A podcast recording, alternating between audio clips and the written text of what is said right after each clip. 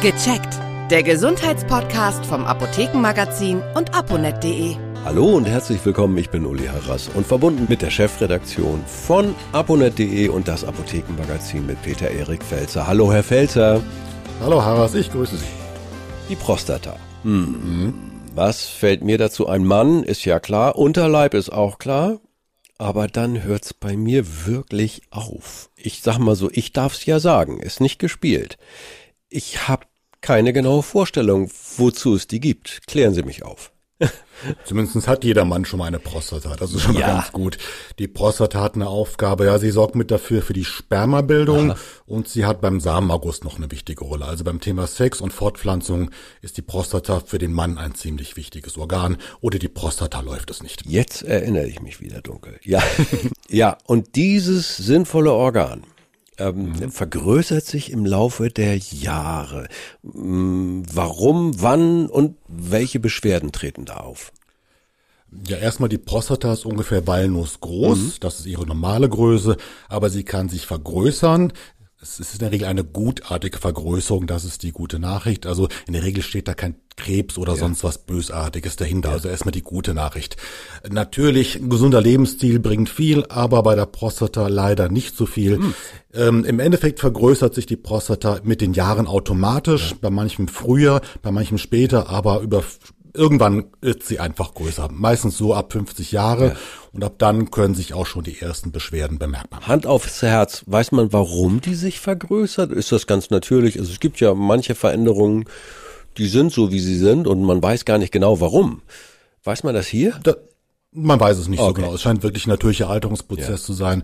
Vielleicht scheint die Hormonumstellung im Alter beim Mann eine Rolle zu spielen. Aber im Endeffekt so richtig weiß man es nicht. Wir Männer kommen auch so in unsere Wechseljahre, habe ich mal vernommen. Ähm, wie kann ich feststellen, äh, ob meine Prostata gesund ist, ob da alles in Ordnung ist? Wenn die Prostata sich vergrößert, kann sie auf die Harnröhre drücken.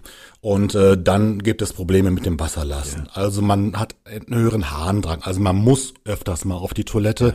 Und dann dauert es ein bisschen länger und da kommt auch nicht mehr so viel automatisch raus. Also man hat Probleme, einfach auf die Toilette zu gehen. Das ist das Hauptmerkmal. Das hat gar nichts mit der Größe der Vergrößerung zu tun. Also es gibt Fälle, da- das klingt jetzt ein bisschen schockierend, da kann die Prostata so groß sein wie eine Grapefrucht. Ups. Aber die Größe sagt noch nichts darüber aus, ob man Beschwerden hat. Also das Entscheidende ist, drückt die vergrößerte Prostata auf die Harnröhre und dann gibt es Beschwerden. Wenn das so harmlos ist, also wenn man nur ein paar Mal öfters auf Toilette muss und hat sonst keine Probleme, muss man sich keine Sorgen machen. Okay. Nun habe ich aber Beschwerden und wie können die behandelt werden? Der erste Schritt ist natürlich zum Arzt zu gehen, klassischerweise zum Hausarzt. Und wenn die Probleme ein bisschen stärker sind, äh, wird er zum Urologen überweisen. Da wird erstmal gefragt, wie sieht's denn aus? Wie oft muss man auf Toilette? Tröpfelt es nach? Wie entleert man die Blase? Dann gibt es eine Vorsorgeuntersuchung auch mit der Prostata, wo die abgetastet wird, also wo, wo der Arzt fühlt, wie groß sie ist. Und äh, als weiterführende Untersuchung kann man auch eine Ultraschalluntersuchung machen und da kann man ganz klar feststellen, wie groß ist wirklich die Prostata und drückt sie wirklich auch auf die Harnröhre. Ja. Gut, und dann denke ich, äh, gibt's verschiedene Wege, wahrscheinlich auch operativ, wenn es gar nicht mehr anders geht. Ja, der Beginn ist erstmal, dass man mit pflanzlichen Präparaten anfängt. Das sind Präparate, die halten Auszüge von Brennnessel, Kürbis und Sägepalmfrucht. Damit kann man anfangen. Und gerade bei leichteren Beschwerden bringen die oft Linderung. Was sie nicht machen, dass sie die Prostata verkleinern. Reichen diese pflanzlichen Präparate nicht aus, gibt es synthetische Mittel und es gibt zwei verschiedene Gruppen. Die eine verbessert quasi den Harnfluss und die andere Gruppe wirkt direkt auf die Prostata. Sie hält das Wachstum auf und kann in günstigen Fällen auch wieder die Prostata verkleinern. Ja, alles ein Fall für den Urologen. Ähm, Und davor, wenn es also leichte Beschwerden sind, empfehlen wir ja immer auch gerne mal in der Apotheke fragen und sich beraten lassen. Da ist ein großes Fachwissen vorhanden. Korrekt, so ist es. Manchmal reichen die Medikamenten dann nicht aus, dann äh, muss man operieren.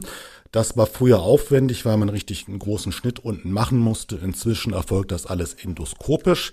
Das heißt, es werden feinste Instrumente über die Harnröhre eingeführt, also es muss gar nicht geschnitten werden. Und dort werden mit verschiedenen Verfahren dann äh, Teile der Prostata abgetragen. Also die Prostata wird verkleinert. Das ist meistens eine Elektroschlinge, die äh, verwendet wird.